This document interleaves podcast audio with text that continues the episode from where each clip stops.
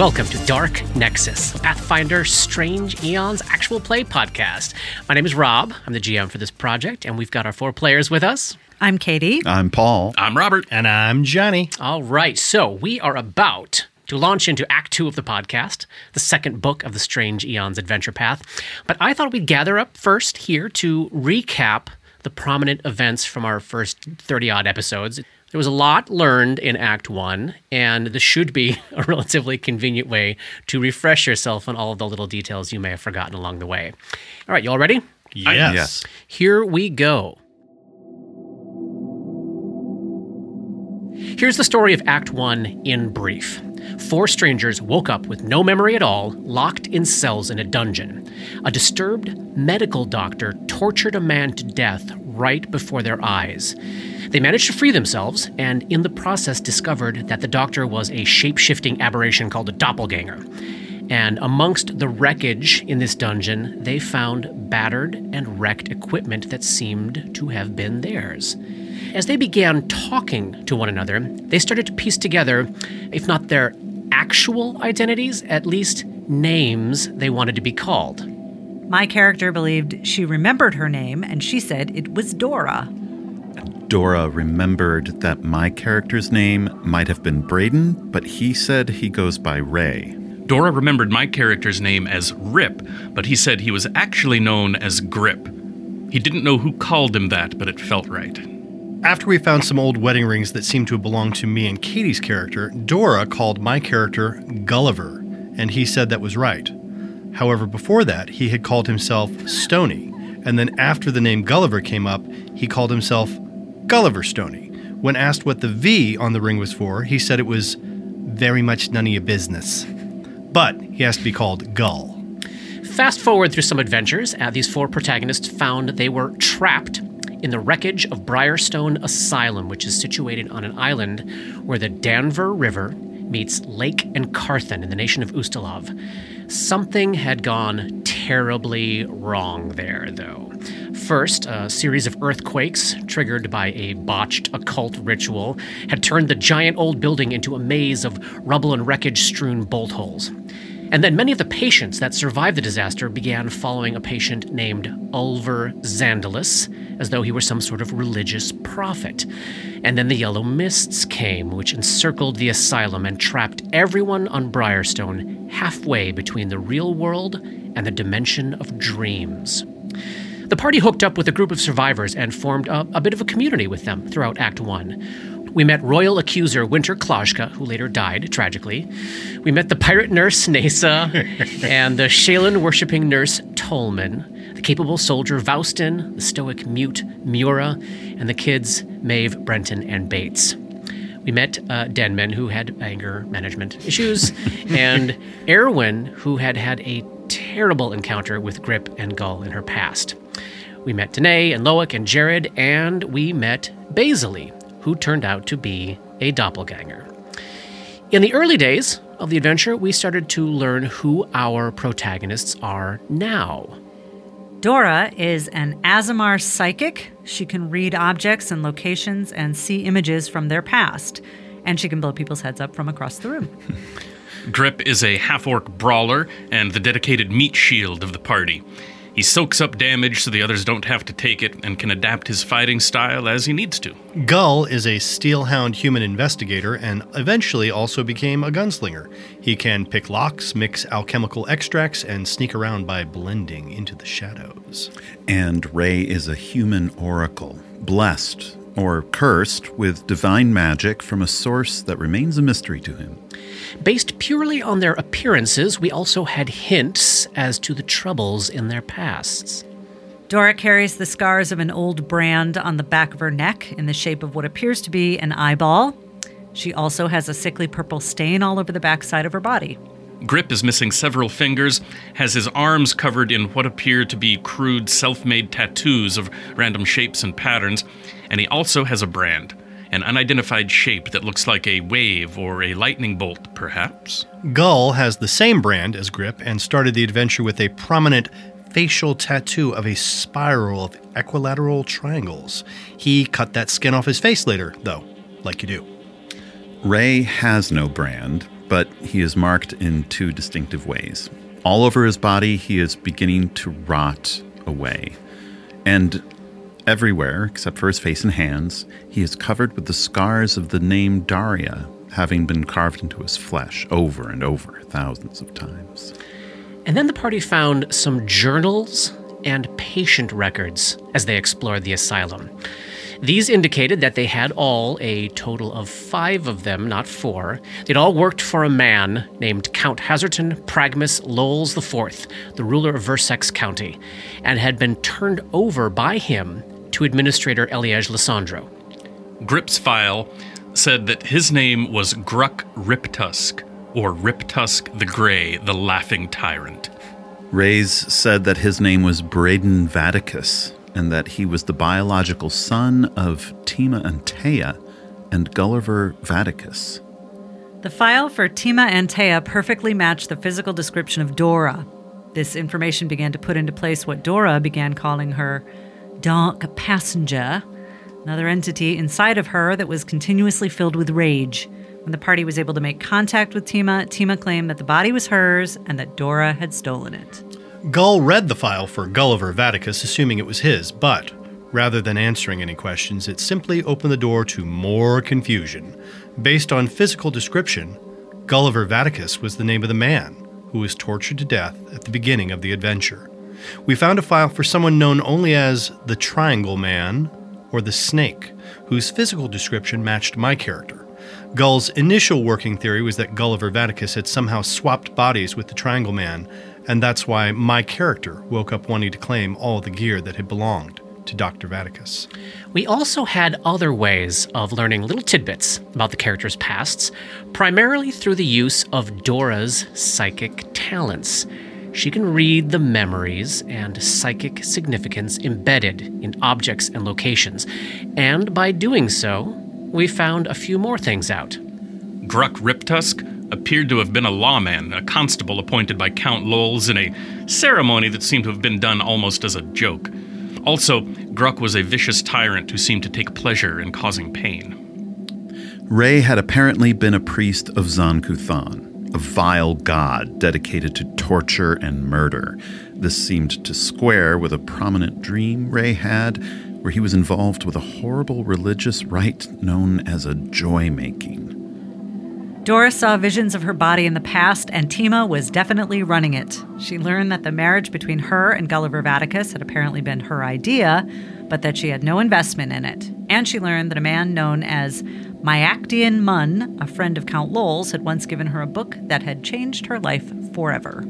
We saw in a vision of Dr. Gulliver Vaticus that he and his son Ray had been close, that he had been actively teaching Ray to hate his mother, Tima and that he at least once gave young Ray some alchemical concoction that he found to be significant.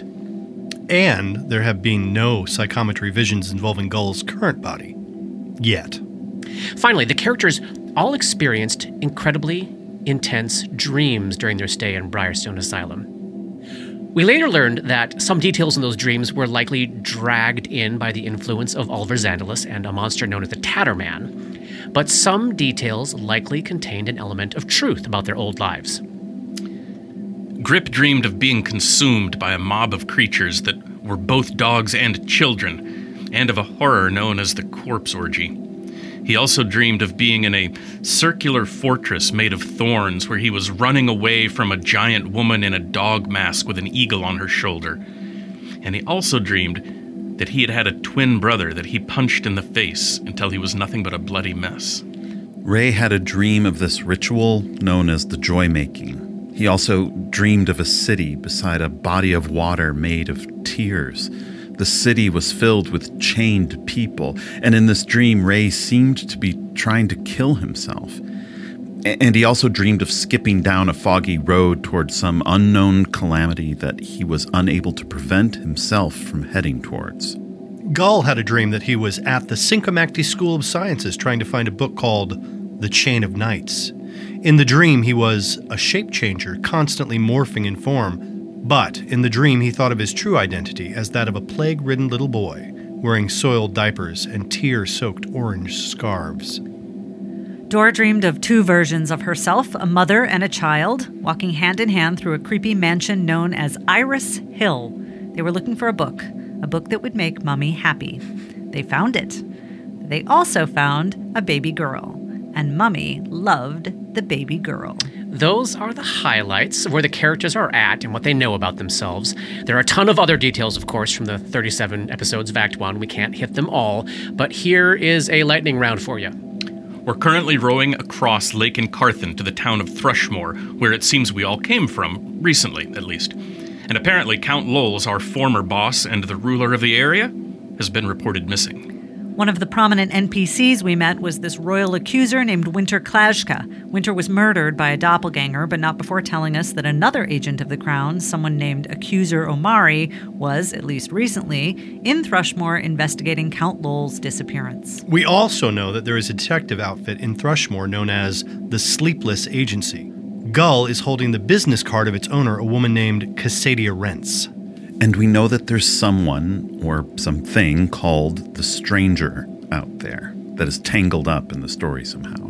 Dora learned that this whole area has a long troubled history centered around a woman named Ariadne, called the Briarstone Witch, who engineered an event called the Thrushmoor Vanishing many hundreds of years ago.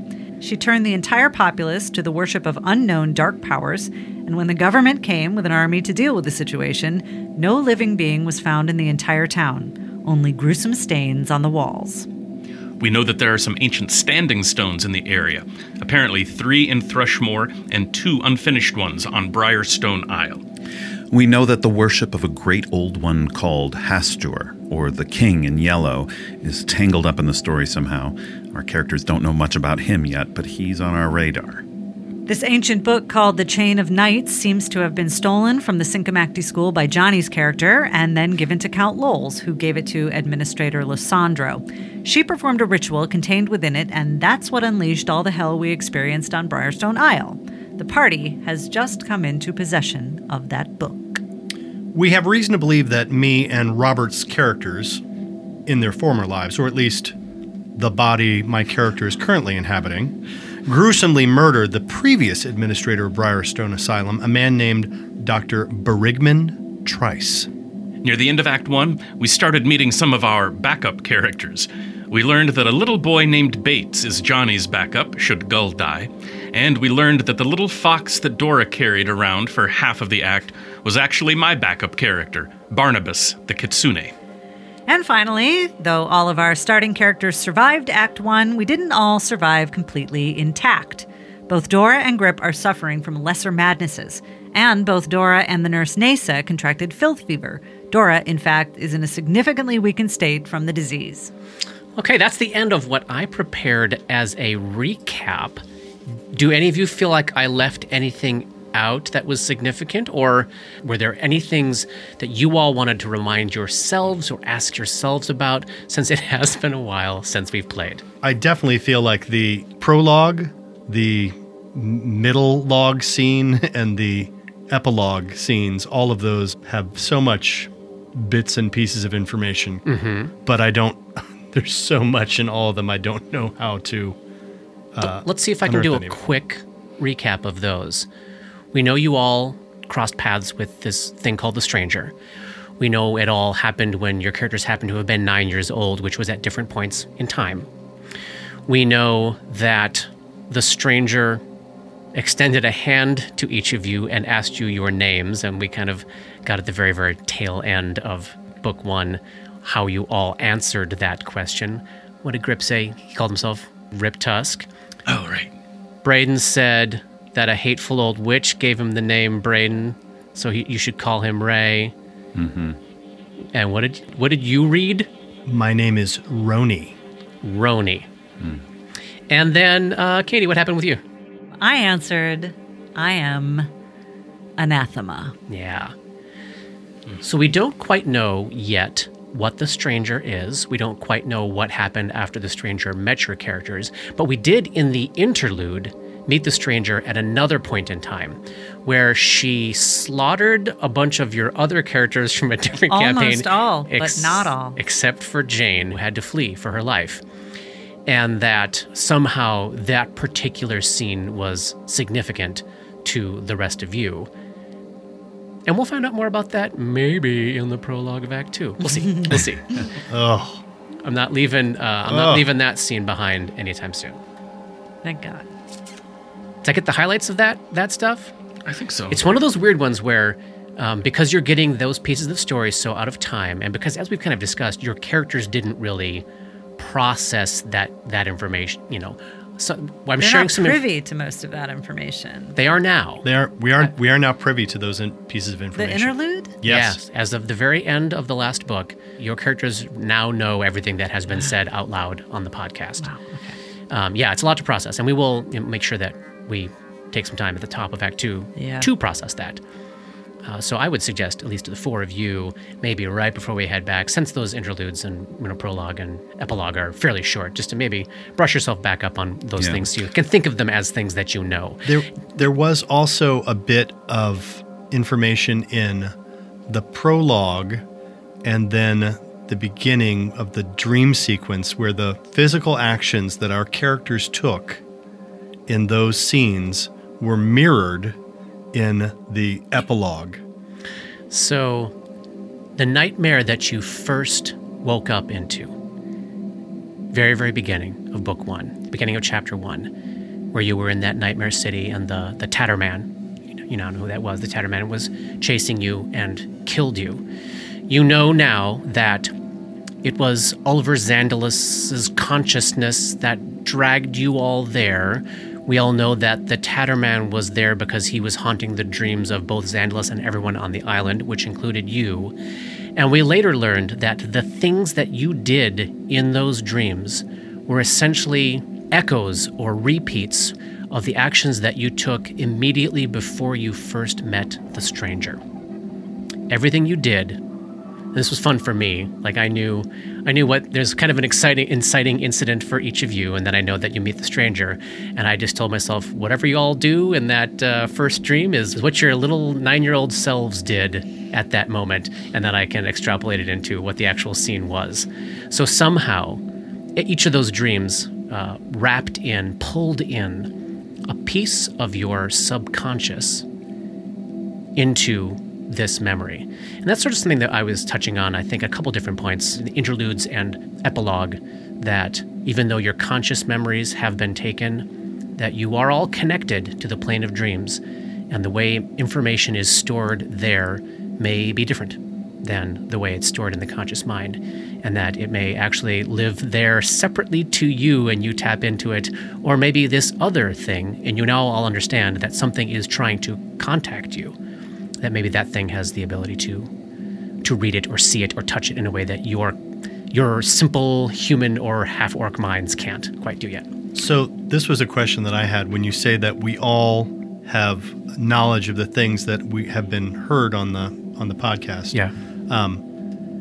Are those only things that uh, happen to each of our own characters, or would we be aware of the other things that happen to the other characters? You would be aware of everything, and I will touch a little bit on that in the prologue to Act 2. Great, I'll clarify that a little bit. thank you. think of think of those experiences where those memories were being shaken loose from your subconscious whether you were experiencing them in the dimension of dreams or you were experiencing them in these moments of the bell ringing and this alien thing trying to contact you think of those as a communal experience Great, thank you. What else what else might have felt significant to you or you want to refi- refresh yourselves on Well, I mean, yeah you didn't mention uh-huh the thing that drove Dora mad. Did you? i guess It seems significant. But Yes. maybe, you know, not till book six. Maybe so. Now that you have a sense of what the challenge rating of that thing may or might not be, might be CR seventeen. Yeah. Or oh 20. My God. There is, there is Stop something. with the 17. there is something so impossibly massive nested beneath the uh, the surface of Briarstone Isle, thus below the surface of Lake Carthen, that Dora got a little window of a peek into. And we later learned that this creature was disturbed in its slumbers by the various occult rituals that happened and various other entanglements with the dimension of dreams, and that every time this thing shifted even just slightly as it was sleeping, catastrophic earthquakes tore across the island. Multiple times. Yeah. And and yes, Katie, we are not done with that. But it might be a while as you were oh, guessing. really? That gun that was introduced will certainly go off later on in this podcast. I have indeed introduced a lot of guns. Is that Chekhov's elder horror? Yes. no backup characters for Paul or myself introduced Not yet. Yet. that Not we're yet. aware of. Openly introduced. Right. I've been listening to Act One episodes, of course, as they and both as they release and in preparation for coming into Act Two. And you know, I, I kind of feel like we definitely built a team and came together. But I feel like it, what's interesting is for me is like how we enter into this next act uh, as how do I we identify ourselves you know, we, we've bonded together, we fought evil together, we succeeded together, but we still have some unresolved, both un, unresolved memory issues and unresolved Identity character issues? conflicts and and mm, yeah, identity stuff. So that, that's interesting to me to like come back to that and not rehash it, but to like re understand it or like what's what is it in new context. yeah, exactly. Yeah, we're going back to the world. We don't have to stay together. Right? right. Uh, we have many more options. There's no yellow fog fencing us in now. But on the other hand, we are the only three people each one of us knows, really. Right. Yeah. We were all born on the same day. Well, we, we do know Nasa, our pirate. She's gonna die of race nurse. fever. Oh, man. Oh, she's going back to the to the lighthouse. Where she Oh, back to the up. lighthouse. That's right. The lighthouse from the picture. the ever so important picture. great, great, great. Well, it feels like uh, anything else we got lingering, we can pick up on air as we move forward, right? Yeah. Yep. Dark